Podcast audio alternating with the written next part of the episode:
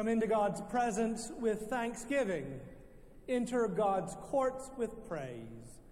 Let us worship the Lord our God.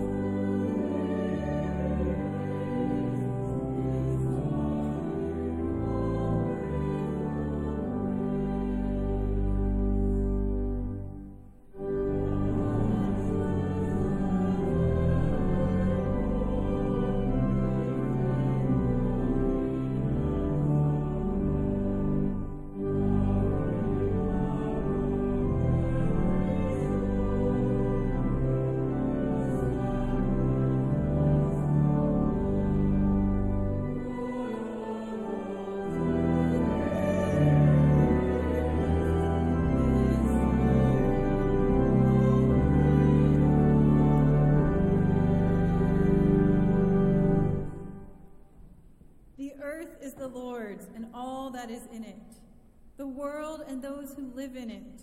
For God has founded it on the seas and established it on the rivers. Who shall ascend the hill of the Lord, and who shall stand in God's holy place? Those who have clean hands and pure hearts, who do not live up their souls to what is false, and do not swear deceitfully.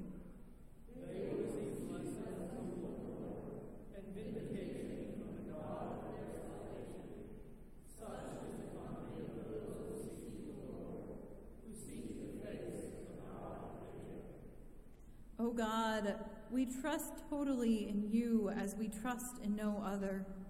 You are the creator of all things, and our life depends on you moment by moment.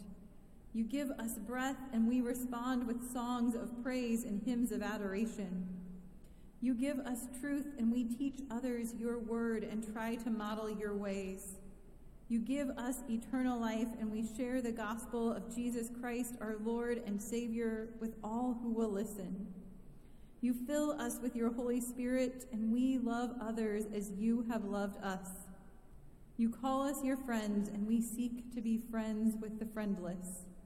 In all things, we completely depend on you, who we offer all of our lives and all of our thanksgiving.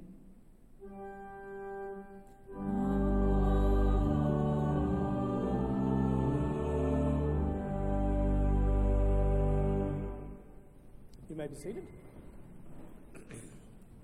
Grace to you and peace from the First Presbyterian Church in Philadelphia, both those of us gathered here in the sanctuary and also everyone worshiping in other locations. We are glad and grateful to gather together in the name of the Lord. And because it is in God's name that we have gathered, that means that everyone here is welcome. There are no qualifying words whatsoever attached to that word of welcome because it is Christ's welcome, and Christ welcomes all.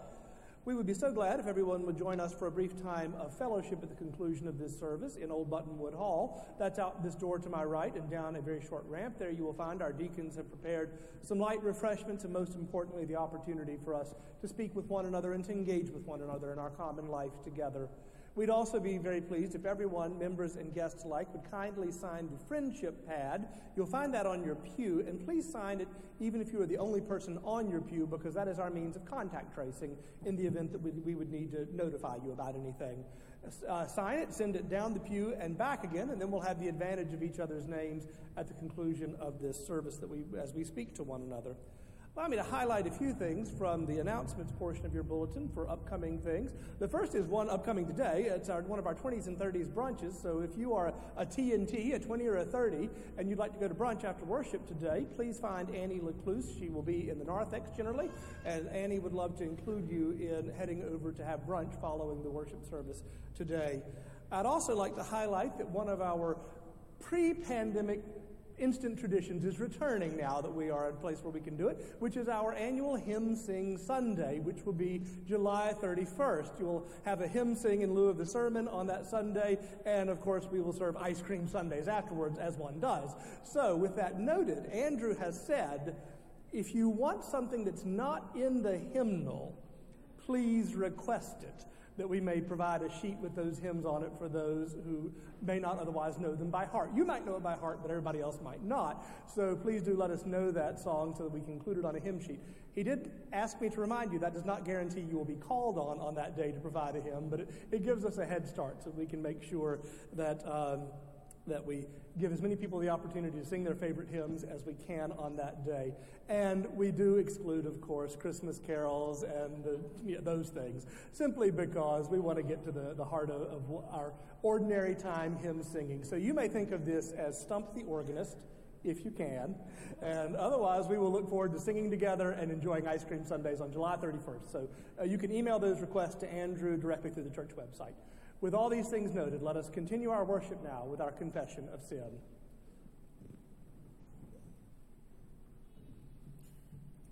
Knowing that we worship a God who longs to be in relationship with us, we know that that means bringing all of ourselves before God, including the things we may not be proud of and the times when we have messed up. So let us turn to a God who is loving and just in confession, first together, and then in a time of silence. Holy God, you have given us the freedom to choose your way. You have told us what is good. Your law has revealed the difference between right and wrong. And yet we confess that too often we fail to do what is good and right. Afraid to be seen as moralistic, we do not say what needs to be said. Afraid of being ineffective, we do not dare to do what needs to be done. Forgive us, we pray, and in your abundant mercy, recall us to your ways. Remind us again that you have made us for good. We say these things in the name of Jesus Christ.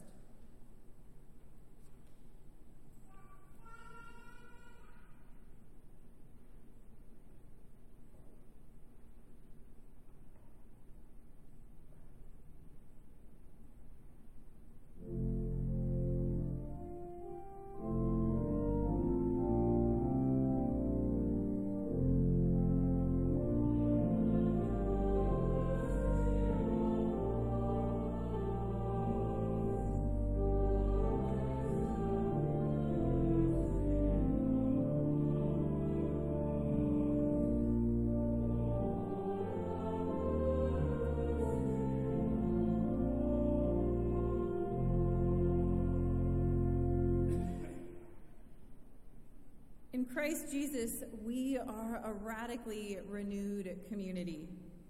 Thanks be to God. Old things are done away with, all things become new. We are agents of grace and reconciliation. With every step or stumble, Christ will be with us. Believe the promise of the gospel. In Jesus Christ, we are forgiven. Our first scripture lesson this morning comes from the book of Colossians in the first chapter. Paul, an apostle of Christ Jesus by the will of God, and Timothy, our brother, to the saints and faithful brothers and sisters in Christ in Colossae, grace to you and peace from God our Father. In our prayers for you, we always thank God, the Father of our Lord Jesus Christ, for we have heard of your faith in Christ Jesus and of the love that you have for all the saints, because of the hope laid up for you in heaven. You have heard of this hope before in the word of the truth, the gospel that has come to you. Just as it is bearing fruit and growing in the whole world, so it has been bearing fruit among yourselves from the day you heard it and truly comprehended the grace of God. This you learned from Epaphras, our beloved fellow servant. He is a faithful minister of Christ on your behalf, and he has made known to us your love in the Spirit. For this reason, since the day we heard it, we have not ceased praying for you and asking that you may be filled with the knowledge of God's will in all spiritual wisdom and understanding, so that you may lead lives worthy of the Lord, fully pleasing to God, as you bear fruit in every good work and as you grow in the knowledge of God. May you be strong with all the strength that comes from God's glorious power, and may you be prepared to endure everything with patience while joyfully giving thanks to the Father, who has enabled you to share in the inheritance of the saints in the light. The Lord has rescued us from the power of darkness and transferred us into the kingdom of God's beloved Son, in whom we have redemption, the forgiveness of sins. Our second reading comes from Luke's Gospel in the tenth chapter, starting with the twenty-fifth verse. Just then a teacher stood up to test Jesus. "Teacher," he said, "what must I do to inherit eternal life?" Jesus said to him, "What is written in the law? What do you read there?" He answered, "You shall love the Lord your God with all your heart and with all your soul and with all your strength and with all your mind, and your neighbor as yourself." And Jesus said to him, "You have given the right answer. Do this, and you will live." But wanting to justify himself, he asked Jesus, "And who is my neighbor?" Jesus replied, "A man was going down from Jerusalem to Jericho and fell into the hands of robbers who stripped him, beat him, and went away, leaving him half dead. Now by chance a priest was going down that road, and when he saw him, he passed by on the other side. So likewise a Levite, when he came to the place and saw him, passed by on the other side. But a Samaritan, while traveling, came near him, and when he saw him, he was moved with pity. He went to him and bandaged his wounds, having poured oil and wine on them. Then he put him on his own animal, brought him to an inn, and took care of him. The next day he took out two denarii, gave them to the innkeeper, and said, 'Take care of him, and when I come back, I will repay you whatever more you spend.' Which of these three, do you think, was a neighbor to the man who fell into the hands of the robbers?" He said, "The one who showed him mercy." Jesus said to him, "Go and do likewise."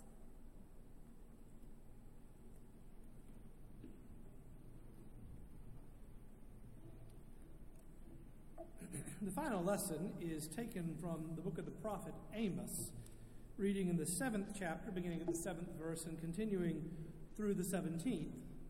Continue to listen for the word of God.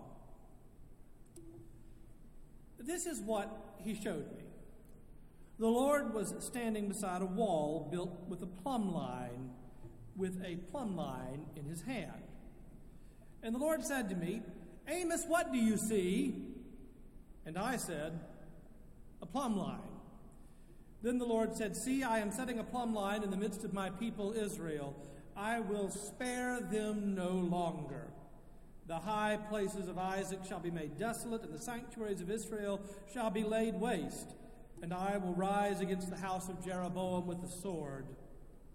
Then Amaziah, the priest of Bethel, sent to King Jeroboam of Israel, saying, "Amos has conspired against you in the very center of the house of Israel. The land is not able to bear all his words. For thus Amos has said, Jeroboam shall die by the sword, and Israel must go into exile away from his land." And Amaziah said to Amos, "O seer, flee away to the land of Judah. Earn your bread there, and prophesy there, but never again prophesy at Bethel, for it is the king's sanctuary, and it is the temple of the kingdom." Then Amos answered Amaziah, "I am no prophet, nor a prophet's son, but I am a herdsman and a dresser of sycamore trees. And the Lord took me from following the flock, and the Lord said to me, Go and prophesy to my people Israel. Now therefore hear the word of the Lord. You say, Do not prophesy against Israel, and do not preach against the house of Isaac. Therefore thus says the Lord, Your wife shall become a prostitute in the city, and your sons and your daughters shall fall by the sword, and your land shall be parceled out by line, and you yourself shall die in an unclean land, and Israel shall surely go into exile away from its land." This is the word of the Lord.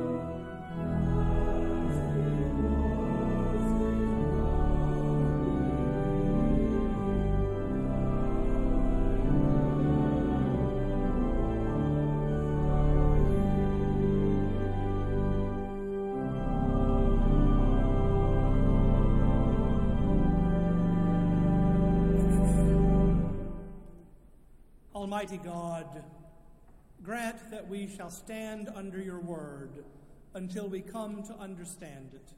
And to that end, may the words of my mouth and the meditations of all of our hearts be acceptable, even pleasing in your sight, O Lord, our strength and our Redeemer. Amen.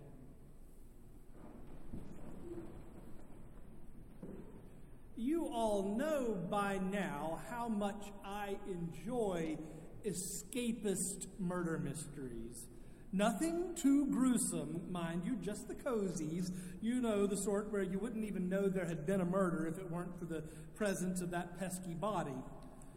One of my favorites is the Bruno Chief of Police series. Bruno is a character you will want to love. A village policeman in the south of France, he believes deeply that the best way to do his job is to know the people around him. And so he is the coach for the children's leagues in rugby and tennis. He charms his peers by being a gourmet chef. And word to the wise, don't read this series when you are hungry, or you will run to park to find a truffle omelet. Local wine always flows freely in Bruno's house, and through his friendships, he devotes himself to keeping the peace in Saint-Denis. His is a complex morality, though, because on the one hand, it is clearly his job to enforce the law, and on the other hand, he is rather prone to turn a blind eye to E U regulations on food safety in the interests of good food, and he addresses nonviolent offenses by adolescents by talking with their parents rather than with the prosecutor. It is an idyllic village life with a devoted peace officer who cooks, savors wine, and scrimmages with equal ease. And who wouldn't want to escape to the French countryside? Now, Bruno's logic works, at least in fiction, because it is based on a finely tuned sense of right and wrong. But isn't reality much harder?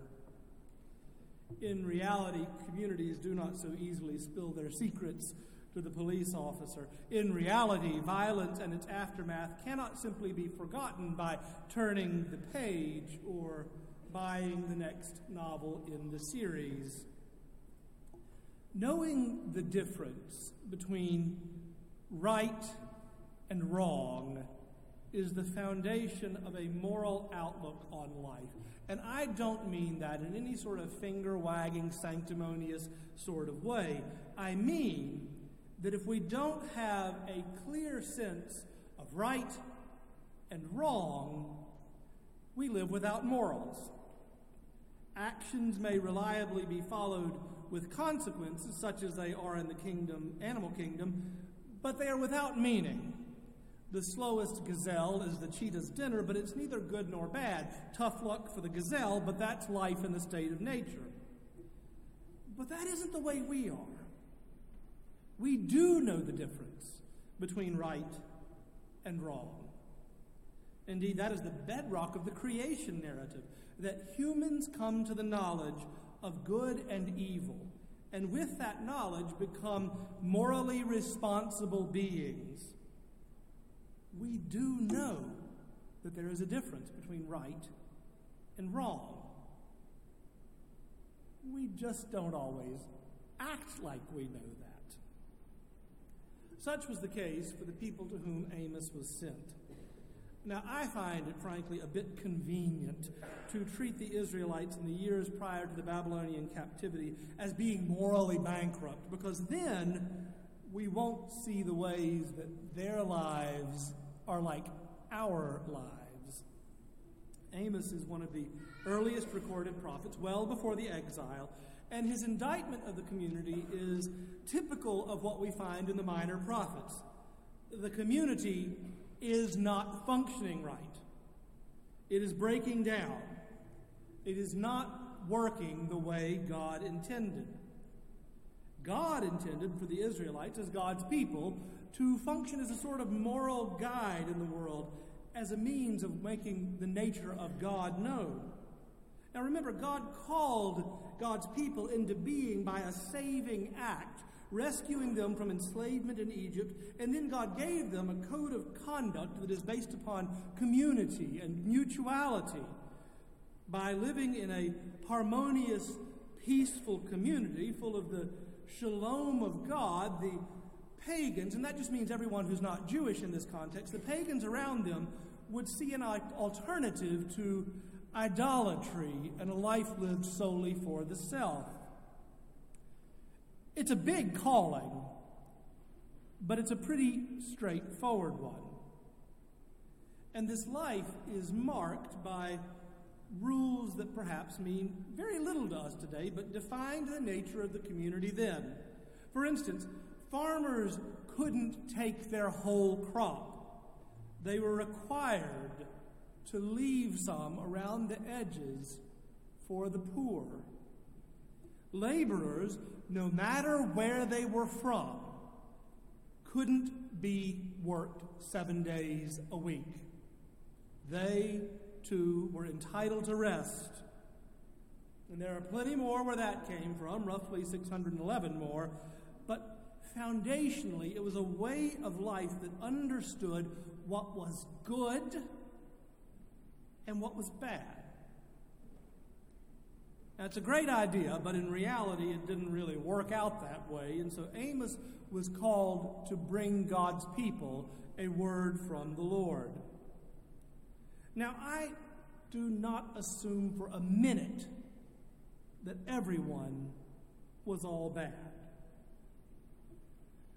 I'm reminded of a bit of conversation recounted between two church people once, repeating a juicy bit of gossip on the street. "Did you hear about Harry?" the one asked. "He embezzled half a million dollars from his company." The other replied, "I never did trust Harry." The first went on, "Not only that, but he skipped town and Tom's wife ran off with him." "That's terrible. I always knew he was a ne'er-do-well." "And not only that, he stole Dick's car to make the getaway." The second mused, "That's scandalous. I always thought Harry had a bad streak in him." "And there's more. They say he was falling down drunk when he careened out of town." The other man replied, "That's awful. Harry is no good. But what really bothers me is who in the world is going to teach his Sunday school class this week?" Now, we all know that nobody is purely good, and nobody is purely bad. And we also know there is a difference between right and wrong. The Israelites did too. They, they knew that too. So therefore, Amos, an early prophet, comes with the word of the Lord for them. God uses the image of a plumb line. Now, do you all know what a plumb line is? It's nothing more than a piece of string or twine with a weight tied at one end. And if you hang a plumb line from the highest part of any wall, it will invariably show the straight path down because gravity doesn't lie. The weight holds the line taut and shows whether the top and everything in between are holding together. And if they aren't, there's a problem.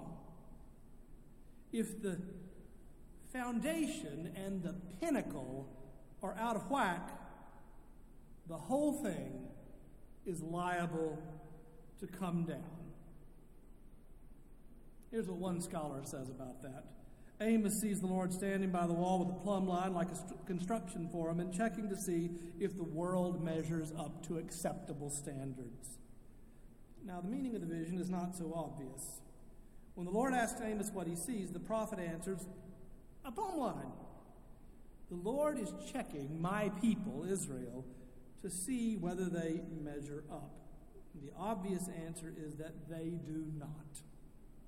If a wall is out of plumb, it cannot do the job for which it is designed, just as a foreman must give the order to destroy such a structure.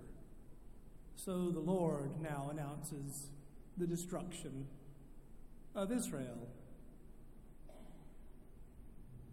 Does that sound harsh? God's judgment always sounds harsh if we consider it apart from God's saving activity.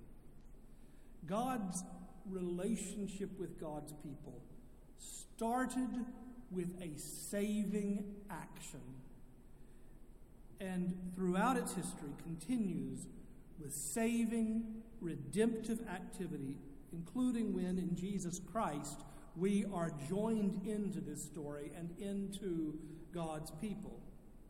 So yes, there is always grace and mercy where God is concerned. But let's make no mistake about it.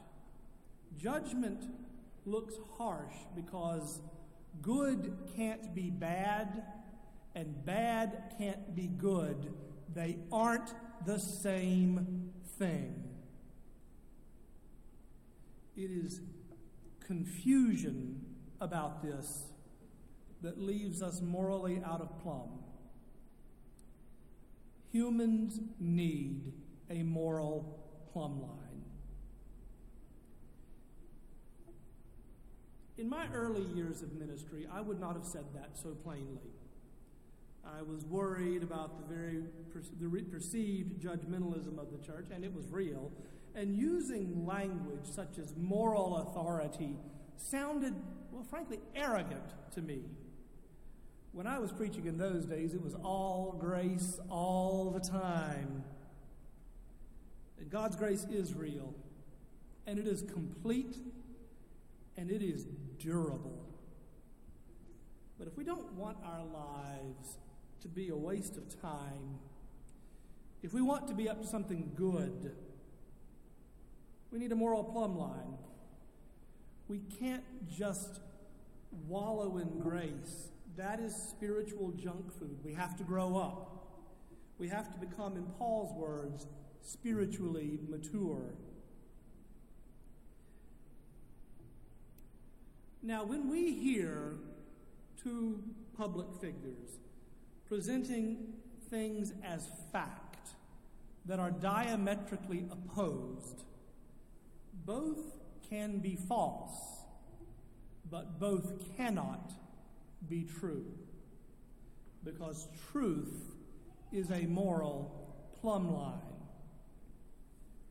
When a group of people are singled out by laws consistently due to sexuality or gender expression until such a time as violence finally erupts, we need to remember that equality is a moral plumb line. When the words race and killing appear together over and over and over and over, they are related. And justice is a moral plumb line.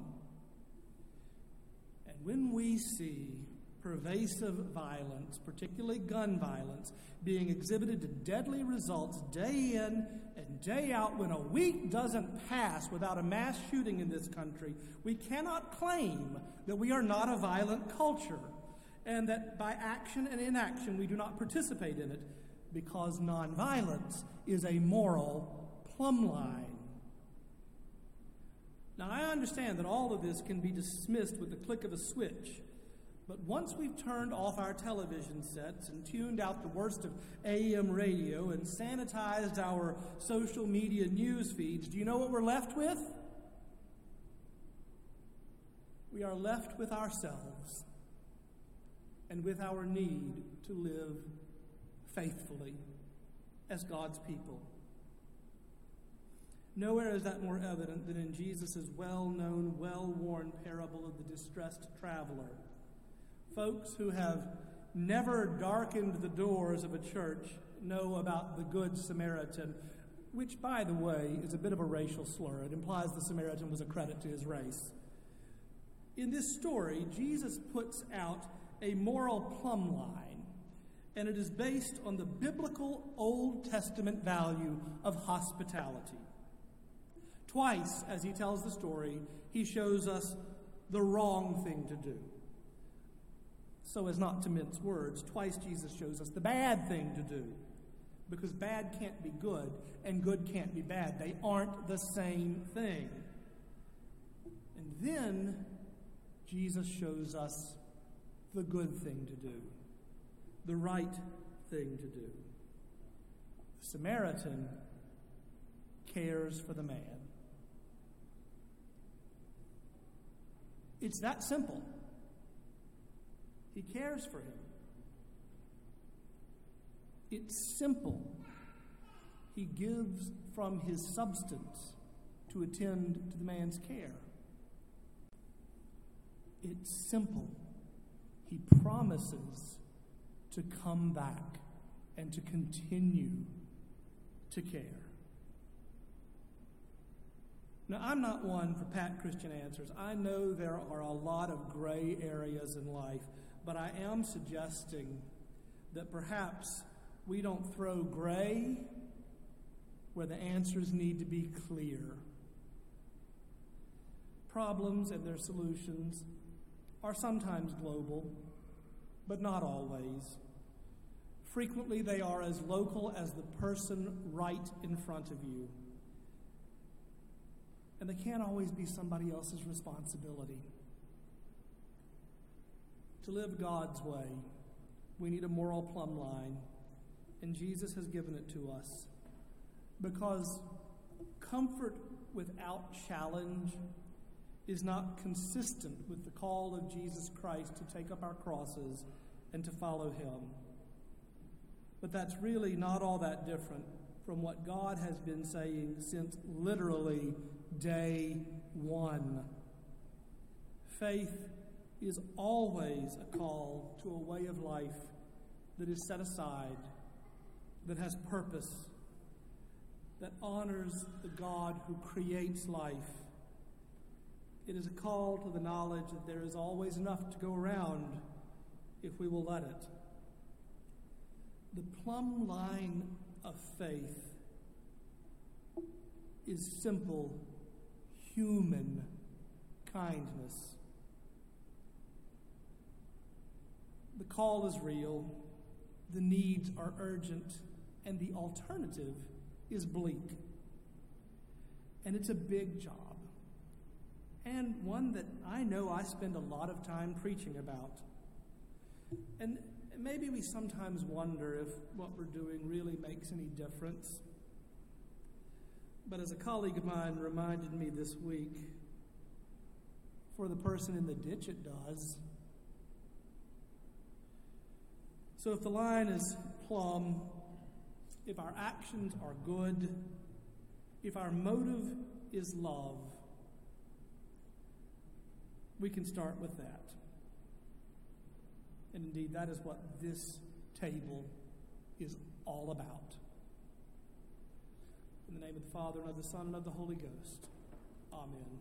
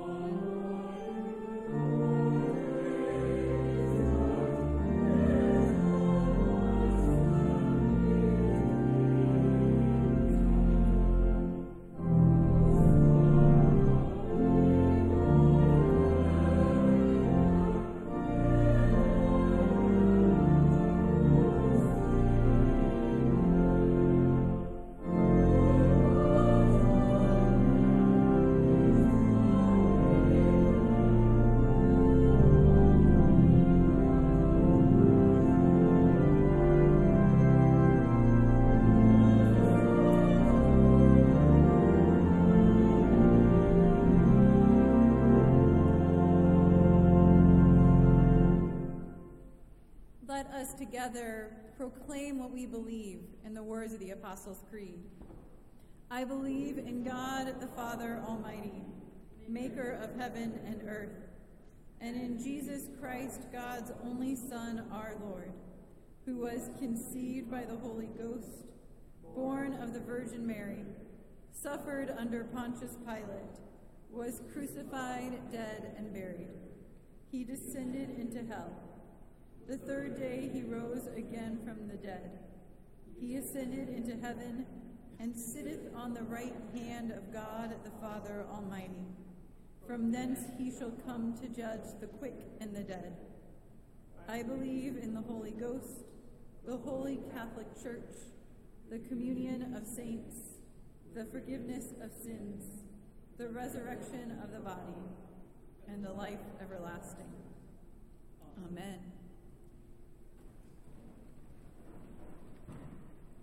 Remembering that all we have and all that we are, our treasures, our prayers, the fullness of our lives, is a gift from God, entrusted to our care for only a season. Let us worship God as we make our offerings.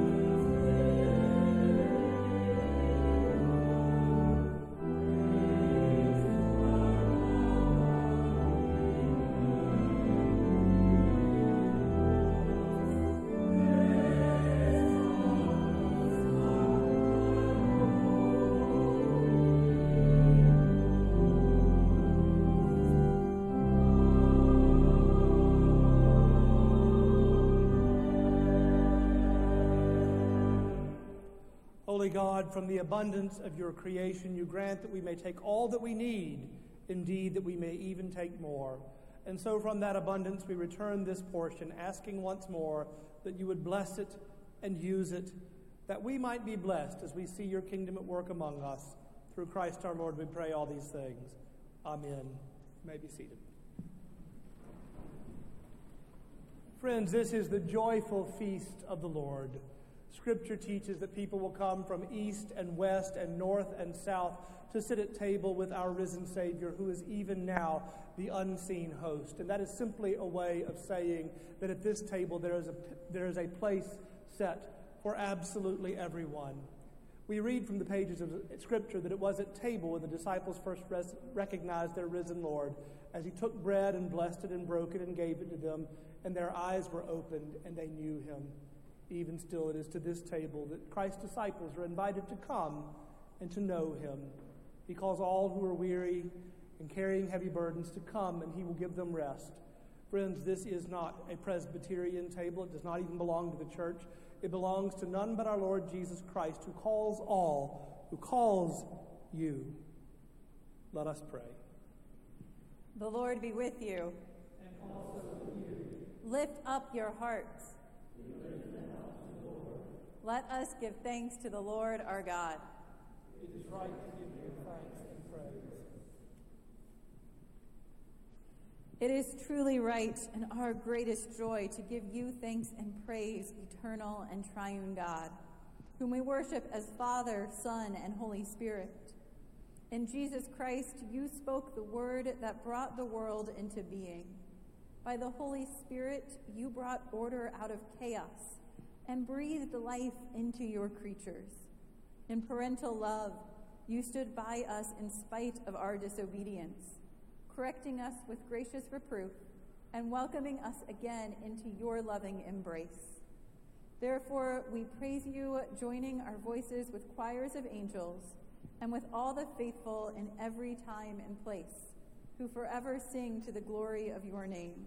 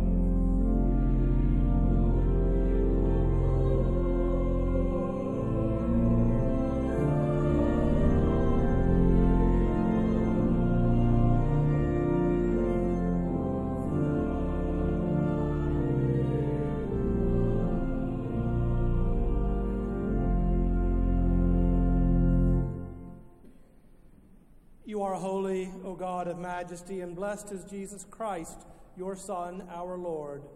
Born of Mary, he came to dwell among us, full of grace and truth. To all who believed, he gave power to become your children. In ministry among your own, Jesus cared for all, forgiving their failures, healing their hurts, and nurturing their faith, giving himself an utter sacrifice for those he loved. He inspired ordinary folk to live spirit-filled lives and displayed in his life, death, and rising again the power of your Spirit. So remembering your gracious acts in Jesus Christ, we take from your creation this bread and this wine and joyfully celebrate his dying and rising as we await the day of his coming. With thanksgiving, we offer our very selves to you to be a living and holy sacrifice dedicated to your service. Great is the mystery of faith. Christ has died. Christ, Christ is risen. Christ, Christ will come, come again. again. Gracious God, pour out your Holy Spirit upon us and upon these your gifts of bread and wine, that the bread we break and the cup we bless may be the communion of the body and blood of Christ. By your Spirit, make us one with Christ, that we may be one with all who share this feast, united in ministry in every place. As this bread is Christ's body for us, send us out to be the body of Christ in the world. Nurture us at this table, O God, that we may grow to the stature of Jesus Christ. Help us to love you above all else and to love our neighbor as we love ourselves, demonstrating that love in deed and word toward all your children. Keep us faithful in your service until Christ comes in final victory, and we shall feast with all your saints in the joy of your eternal realm. Through Christ, with Christ, in Christ, in the unity of the Holy Spirit, all glory and honor are yours, Almighty Father, now and forever. Hear these prayers along with the prayer that Jesus taught us, saying, Our Father, who art in heaven, hallowed be thy name. Thy kingdom come, thy will be done, on earth as it is in heaven. Give us this day our daily bread, and forgive us our debts, as we forgive our debtors. And lead us not into temptation, but deliver us from evil. For thine is the kingdom, and the power, and the glory forever. Amen. Are the gifts of God for the people of God. Let us, Let us keep, keep the feast.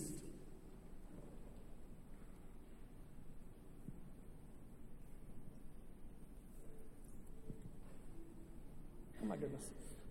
Words of institution. Yeah, you take your places.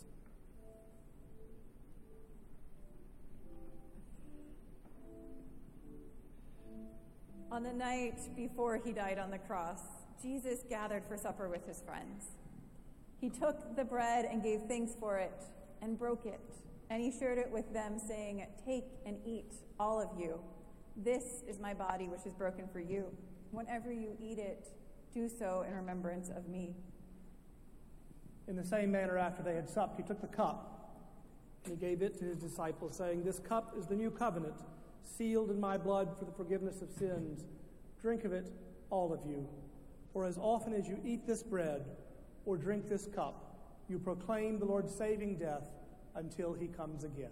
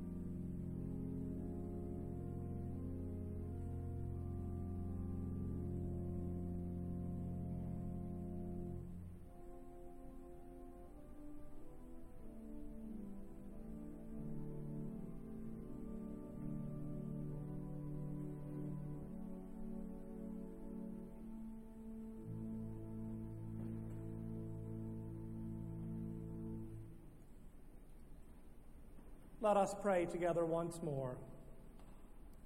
Eternal God, we thank you and we praise you that in love you have reached across the abyss of our sin to bring us once more into your loving embrace. Having thus fed us now as Christ ta- at Christ's table, send us to be his body. Through Christ our Lord, we pray all these things. Amen.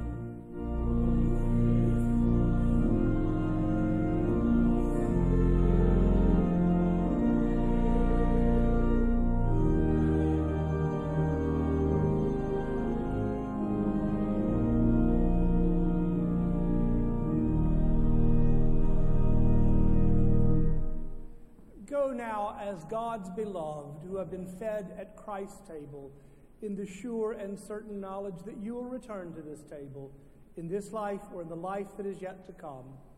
And now the Lord bless you and keep you. The Lord make his face to shine upon you and be gracious unto you. The Lord lift up the light of his countenance on you and those you love, and give you peace, both this day and forevermore. Amen.